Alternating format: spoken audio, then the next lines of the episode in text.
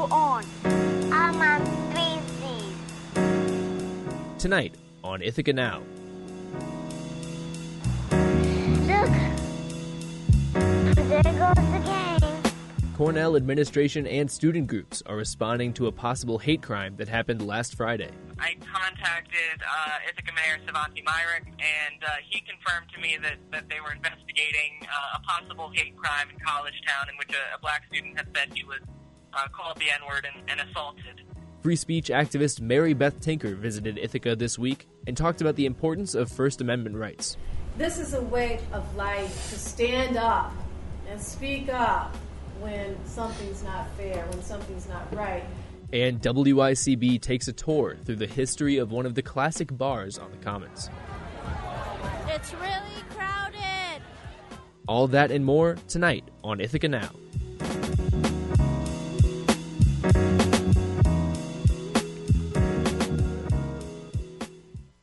Good evening and welcome to Ithaca Now. I'm your host, Elena Peach, and thank you for joining us. For tonight's show, we're having a live in studio interview with Tisha Bohr. She's one of the organizers for Cornell University's Science on Tap series, a monthly event where community members can get informed about the latest research and technology updates at Cornell University. But first, we'll turn to Will Carlson and Hannah Brasinger with this week's Community Beat.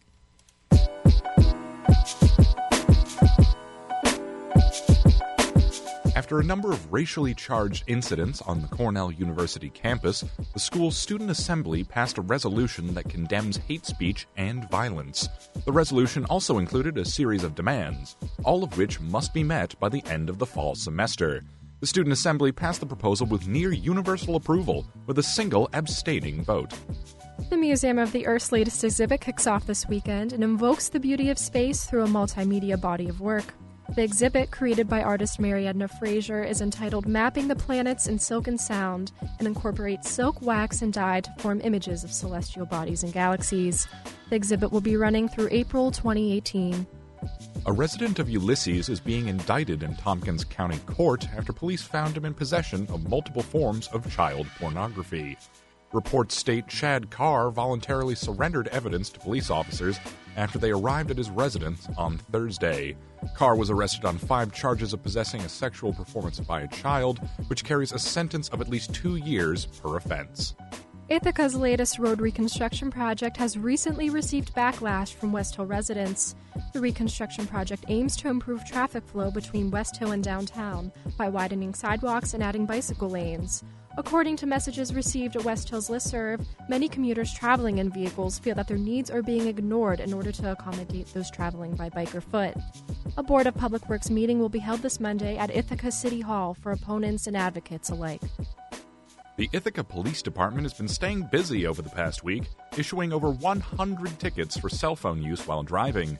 This shows a dramatic increase in the number of tickets usually issued by the IPD, with an average year seeing roughly 200 tickets written. According to reports, more than half of these tickets were issued to drivers who were texting. Ithaca College is hosting an upcoming visit from best-selling author and award-winning journalist Ron Suskind. The event will be hosted in Ithaca College's Emerson Suites on Thursday, September 28th. In addition to the speech, Life Animated, the Oscar nominated documentary based off of Suskind's memoir, will be screened in Park Auditorium on Ithaca College's campus on Tuesday. Both events are free and open to the public. For Hannah Bressinger, I'm Will Carlson, WICB News.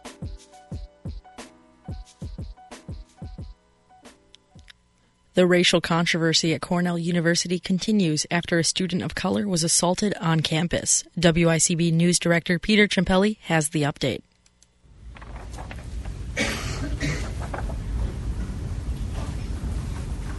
That silence? That's from a sit in protest that Cornell's Black Students United group held at a university assembly meeting. The protest was in response to a possible hate crime that happened in College Town last Friday. Nick Bogel-Burroughs is the city editor for the Cornell Daily Sun, and he's been the main reporter on this story. On September 15th, uh, early on that Friday morning, police responded to Eddy Street in College Town at about 1.30 in the morning uh, and arrested uh, a Cornell student. Um, the uh, victim uh, told me Nick says the victim of the assault was near his house around 1:30 a.m. after a party. um, and was coming back to his house and saw uh, a group of people who he didn't recognize, who he knew didn't live there, um, arguing with his friends and kind of shoving them at one point. And uh, as they're leaving, uh, they uh, yell expletives and uh, the N word at uh, this student who is uh, uh, black and a junior at Cornell. After the victim heard the racial slurs, he confronted the group and told them to say it to his face. According to the student, he uh, they they a group of four or five white men began punching him in the face. This student was arrested, and Mayor Svante Myrick confirmed soon after to Nick that they were investigating uh, a possible hate crime in College Town in which a, a black student had said he was uh, called the N word and, and assaulted. And this is the current legal status of this case. The Ithaca Police Department, over a week later, says they're still investigating whether this assault was, quote, racially motivated. There's a hearing on September 27th, Wednesday, to determine this. The police have to look the police have to look into whether there is evidence that this is a hate crime. But student groups like Black Students United at Cornell are past that. The Black Students United group, um, they declared a state of emergency for black students on campus. The BSU declared a state of emergency, and then they're sitting. led to the University Assembly uh, telling the Codes and Judicial Committee to um, review a potential hate speech clause to the Code of Conduct. So, administration is reviewing the code of conduct, but they could come back with any proposition, from saying that hate speech. is free speech. They could propose banning hate speech. They could do a wide spectrum of things. The BSU's activism is working, and they're now waiting for a response from the administration. But to many student organizations, this hate crime incident is just another sign that Cornell needs a drastic change with approaching bigotry and hate on campus. Many students have said that the people that assaulted the victim were members of Psi Upsilon, an underground fraternity at Cornell. And just two weeks ago, members of the Zeta Psi fraternity chanted, Let's build a wall around the LLC. Student groups now are saying that these two incidents are a call to address how members of fraternities and other students are punished for these actions. So you know, I mean, these these things do happen, and with the turnover every four years of students, maybe it's a little bit easier um, for people to forget that these things happen. Speaking with um, the injured student himself, um, he told me that it was basically he felt like it was a matter of time until something like this happened to him. He said it's just another reminder that things like this happen in America. He said uh, every time that he uh, saw some someone uh, something like this happen to someone on TV or on the news or something, he always felt like it could be him. Uh, he said because uh, it was happening to people who looked like him. It was happening to people of color. This story will be updated on next Sunday's Ithaca Now. For WICB News, I'm Peter Champelli. Mary Beth Tinker, one of the plaintiffs in a precedent setting Supreme Court ruling from 1969, spoke at Ithaca College last week. WICB correspondent Bronte Cook has the details. So I'm very excited that you're all here tonight to hear from Mary Beth Tinker, please join me in welcoming her. In 1965, Mary Beth Tinker and five of her fellow classmates walked into school with black bands on their arms in protest of the Vietnam War. They were 13 years old. The school suspended them, and in response, the students sued the school district for their freedom of speech.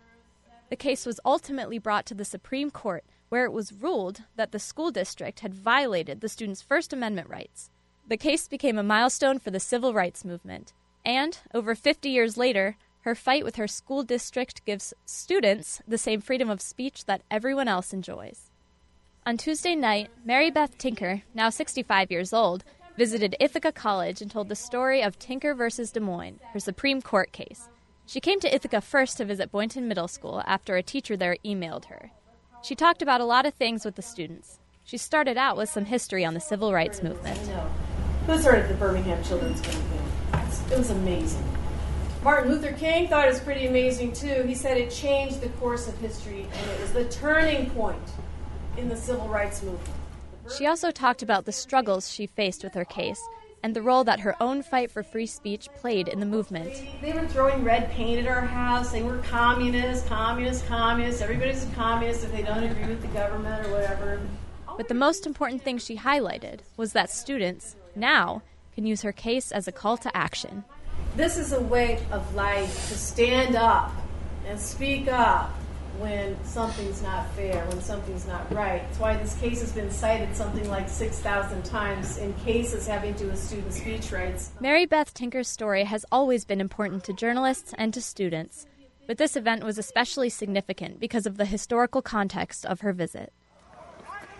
You will not replace us! You will not replace us! This August, white supremacists hit the streets of Charlottesville and rallied to, quote, unite the right. They chanted things like, You will not replace us. Soon after, counter protesters showed up. On the second day of protests, a car drove into a group of people and killed one counter protester. But two months earlier, the protests almost didn't even happen.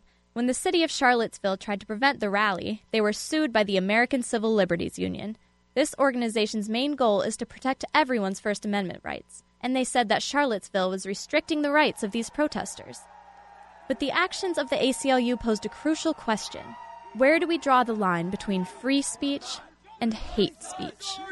You will not replace us! A lot of Americans criticized the ACLU for protecting white supremacist marchers, and I can personally understand their criticisms. But, on the other hand, Mary Beth Tinker believes that everyone, regardless of their views, is entitled to the freedom of speech. Do you have a right to be hateful? Do you have a legal right to be hateful? Do, you have a, do I have a right to say I hate a certain whole group of people? Yes, you do. And that is one thing that really makes our country unique. For WICB News, I'm Bronte Cook. Known for its sticky floors and loud music, this bar on the Commons can be packed with students and local residents during the weekends. WICB correspondents Elisa Calacal and Harrison Malkin give us the insider perspective on Mooney's. It's really crowded. That's the sound of Moonshadow Tavern, or better known as Mooney's, on a Saturday night. Mooney's is the bar of Ithaca College. It's that bar. There's drinks, dancing, beer pong, and on Tuesdays, there's trivia night. You can't miss Mooney's on the Commons. There's big, glowing, yellow letters that line the facade, and it's just a door down from Dewey Michi Pizza and right across from the range. Gross, sticky, um, but fun nonetheless. You know, we're young people. Yep, that's Ben Beatty, a senior at IC and sort of a resident Mooney's expert. Every year there's controversy surrounding fake IDs at Mooney's and other bars. But this story isn't about law and order. This story is about Mooney's, the quintessential, sometimes trashy, always sticky bar. Forget Lot 10 or Silky Jones. For some, Mooney's is the go to bar in spite of its shortcomings. Take Nick, a newbie to Mooney's, who loves it, but thinks it's kinda. well. It's just like one big, like, sausage and, like, there's girls there, but, like, it's just a lot of guys just hitting. I'm trying to get with girls. Mooney's wasn't always how it is today. Its former vibe was closer to its original name, the Moonshadow Tavern. Chris Washburn started working at Mooney's nine years back, first as a bartender, then manager, and now a DJ. He describes the scene when he first started. So back in 2008, when I first started, it was definitely more of a tavern feel. I mean, I think it still smelled the same way as it does now. Uh, it had wooden tables and benches. There wasn't really much of a dance floor. It wasn't really as much of a uh, a late night destination. But not everyone has the same love for Mooney's as DJ Washburn. Exhibit A, my good friend Rob, who I met at Sammy's, a classic post Mooney's pizza spot. Well, for one thing, I'm germophobic. So even when I'm drunk, I enter that place and it's not just the look, it's just the sweaty people around me. It makes me want to just kind of curl up into a ball and hide away forever. it's loud. It's loud, it's hot, it's packed, it's not clean. Definitely not clean. It's very sticky. It's just like young sweat, like immature sweat. But you have to remember, this bar is not just for college students. What does it look like to a husband and wife, years out of college, looking into those shining glass windows? It Looks like a really cool college party, honestly. Are you about to go in? I'm. We're thinking about it. As I danced around the Commons later that night, I saw the couple trail back. It didn't look like the hit Mooney's. Others did. Students in years to come will share a lot with current IC students. They'll order that sugary blue bomber, sit on the VIP couches, and relish in the young, immature sweat. For Harrison Malkin, I'm Celisa Calacal, WICB News. We'll be right back after a short break. Coming up, we'll hear from Tisha Bohr, the founder of the Science on Tap series. You're listening to Ithaca Now on 91.7 FM. Uh, Dave, what are you doing? Texting Emily. Look, look, she just sent me a winky face. But you're driving. Yeah, yeah, it's just a quick text, don't worry. I'm a good multitasker. Yeah, well, if you want to live long enough to see her in person, you better put down the phone. Fine. Protect your friends, protect yourself. If you see someone texting and driving, speak up and tell them to stop. This message brought to you by WICB and the Ithaca Police Department, encouraging you to drive safely. Welcome back to Ithaca Now. I'm your host, Elena Peach. We're here live in the studio with Tisha Bohr, the founder of the Science on Tap series. Science on Tap is a series that happens every month where community members can get informed about the latest research and technology updates at Cornell University. Tisha, would you mind introducing yourself and talking a little bit about what you're studying? Yeah, hi. So thanks for having me here. I'm really excited. Um, I am a postdoc in molecular medicine, and I use a worm called planaria as a model to study how stem cells contribute to regeneration of organs after they're injured. And what made you be want to what made you want to be in this field? Um, well, I've always been fascinated with the natural world, uh, namely how the same unit of life, the cell, can be used for very different processes in different animals. And most intriguingly to me is how some animals have the ability to regenerate and some don't. And I believe that understanding how cells contribute to regeneration, in these special animals will allow us to trick our own cells into enabling us to regenerate our, or, our own organs. And um, I also think planarians um, are really fascinating creatures because they have nearly an unlimited ability to regenerate. And this can get almost anyone excited about studying biology. And so it's a really strong teaching tool um, for me to get people engaged in the scientific process who might not have otherwise or who might have previously felt excluded. And talking just, I guess, about being included or excluded. So you're part of Graduate Women in Science. And just how would you describe the gender dynamics in the classroom at Cornell University? And maybe how does this compare to the other institutes of higher education that you've studied at? Yeah. Um, so the gender dynamics, I think it depends on, um, you know, what field you're in and what level um, uh, people are at. But um, so I think uh, at research intensive cam- uh, campuses, undergraduates are um, starting to be more equal in gender, and this is even kind of um, translating into graduate studies as well. Um, and that's thanks to you know awareness um, by groups like GWIZ. Um, but when you get to higher levels, um, postdocs and faculty positions, you start seeing more disparities within you know male and female uh, faculty members. and so I think this is because um, there are actual psychological and, and, physical barriers to women in science. Um, and the higher the ladder they climb, the more barriers they come across. And this leads to fatigue and discouragement. And so I think we lose a lot of um, women in those steps. Um, and this these disparities are um, actually quite uh, more prominent in women who have to battle other stereotypes or for, that um, come from, you know, women of color or people with disabilities or um, who have different sexual identities that are battling multiple stereotypes, um, you end up seeing a lot fewer of these people at um, high levels of science. And just talking about you and your involvement at Cornell, you said being a part of GWIZ. So, can you talk a little bit about Graduate Women in Science and what made you want to be a part of this organization? Yeah. So, um, uh, most of my friends and colleagues in science are male, and um, and they're all great, but often don't understand how women are treated differently, and sometimes can even be the bearer of discrimination in themselves, albeit probably subconsciously. Um, and so this can be very isolating and discouraging. And having access to role models and peers, both male and female, who I relate to and who have treated me cap- as capable and who are understanding of discrimination have been um, instrumental, instrumental in my success so far. And additionally, my experiences as a woman in science have allowed me to recognize the existence of pervasive discrimination in science in our society, not just for women, but for other marginalized groups as well. And um, this has invoked uh, a sense of passion in me towards making science more equitable.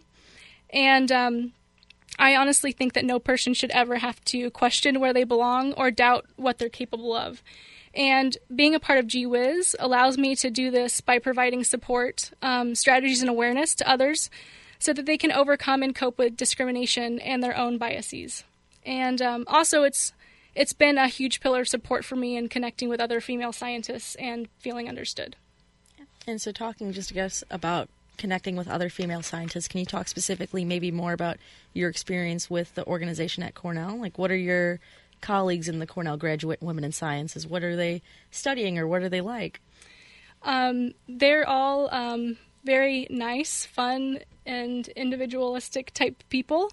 Um, most of them care a lot about not just, you know, discrepancies with women in science, but um, helping promote inclusivity throughout science to all people. And um, they're they're in different all types of different sciences you know ecology physics um, I I don't know what else, but I mean, there's a range from you know biology to all the way to like really hard science like physics, and um, they're just a really fun group of people and care a lot. Yeah, and talking about being a part of this group, you also mentioned that you want to make sure that the sciences are being inclusive, and so you're the founder and organizer of the Science on Tap series. Can you tell me a little bit more about what this series is? Yes, absolutely. Um, and so, our goal with Science on Tap is to make science accessible and exciting to everyone. And so, we're trying to bring the research and experts from Cornell down into the community, and we're going to strive to prevent or present this research in a way that's um, understandable and engaging, um, but also authentic.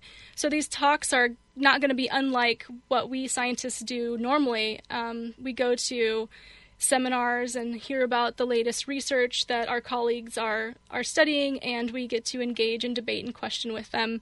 And um, that's going to be how it's like for the public to come in and engage with these speakers. And um, we're also going to be featuring a variety of scientific genre- genres. So um, we have topics ranging from physics and astrophysics, like how to build your own spacecraft, and biology, like stem cells and vaccines. And I have a couple of more questions about this series, but first we're going to take a quick break and then we can come back and learn more about the Science on Tap series. Want to hear more female artists on the Station for Innovation? Tune in to Eve Out, hear a variety of female fronted music. Sunday nights at 8 on 92 WICB.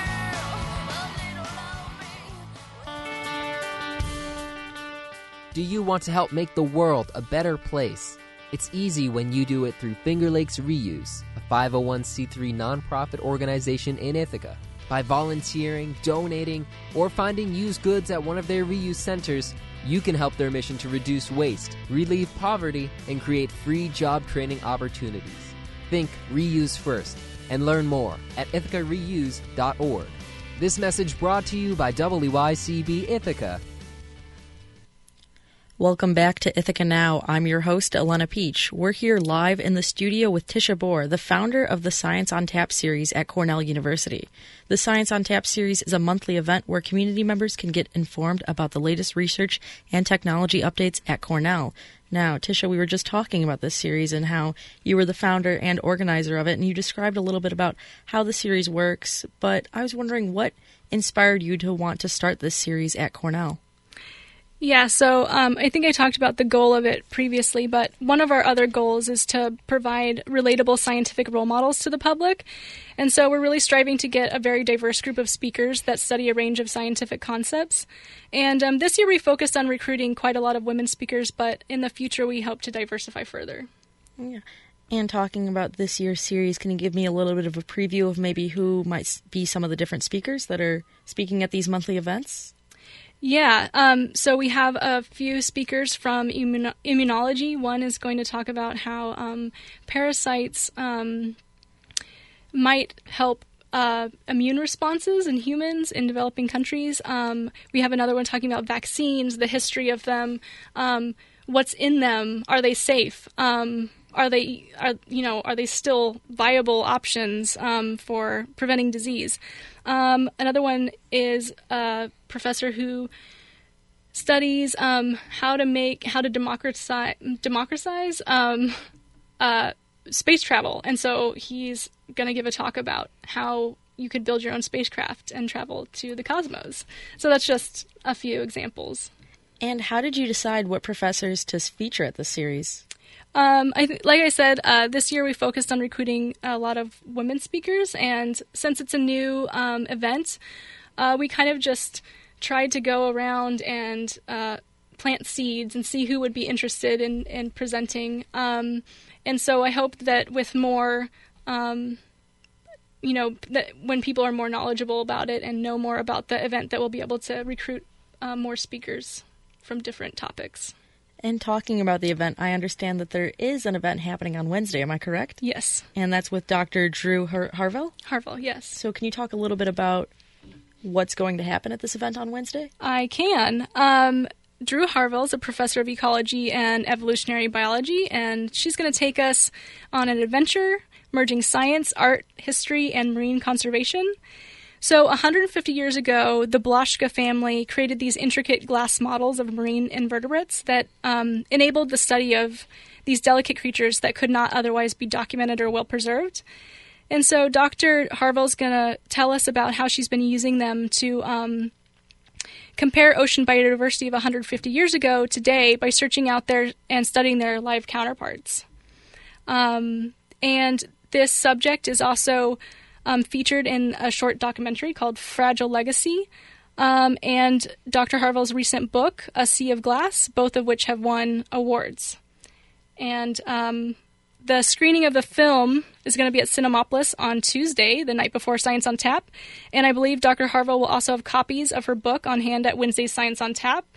And if anyone gets, wants to get those signed, I think she'd be happy to do it. And there, there's one more thing I want to mention about Dr. Harvell's talk is that um, there's currently an exhibit at the Cornell's Johnson Museum featuring some of the Blaschka glass models, and entrance is free to the public. And so, talking about the event on Wednesday, would you say that it's aimed maybe more towards people who kind of might have some sort of background and are looking to learn more about a specific field, or is it something where it might take this very specific topic and try to explain it in simpler terms? Yeah, I don't think that um, any of the people who would come would need any background in the in the topic. It's really geared towards um, the general public, and um, like if I were to go to a talk on spacecraft, I would have no idea about how to do that or how to go about it. And so, um, even as a scientist, depending on the uh, topic, you know, you're not going to have the expertise to really understand unless someone delivers it to you in a in a way that isn't full of technical jargon. And if somebody wants to go to find more information about the series that is taking place on Wednesday, where could they go to find this information? Um, they could go to our GWIZ uh, website, which is gwizithica.org, or they could go to our Facebook page, Graduate Women in Science Ithaca, and um, the events are posted there. Well, thank you, Tisha. And if our listeners are interested in hearing more about this event on Wednesday and they might not be able to make it on next Sunday's episode of Dub Ithaca Now, I will be doing a recap of the Science on Tap event. And so, Tisha, thank you for talking to us. Um, that's all that we have for this edition of Ithaca Now. You can listen to all of our stories on WICB.org. And if you like to listen to a past broadcast, subscribe to us on iTunes at the podcast store. And before we go, we have some thank yous for tonight. The manager of television and radio operations, Jeremy Menard, our station manager, Alex Bredican, our news director, Peter Chimpelli, and our correspondents, Bronte Cook, Will Carlson, Hannah Brasinger, Celisa Calacal, and Harrison Malkin. And all the music from our show today comes from Dr. Dundiff, hailing from Louisville, Kentucky. Thank you for joining us and have a wonderful week. I'm Alana Peach, and you've been listening to Ithaca Now on WICB.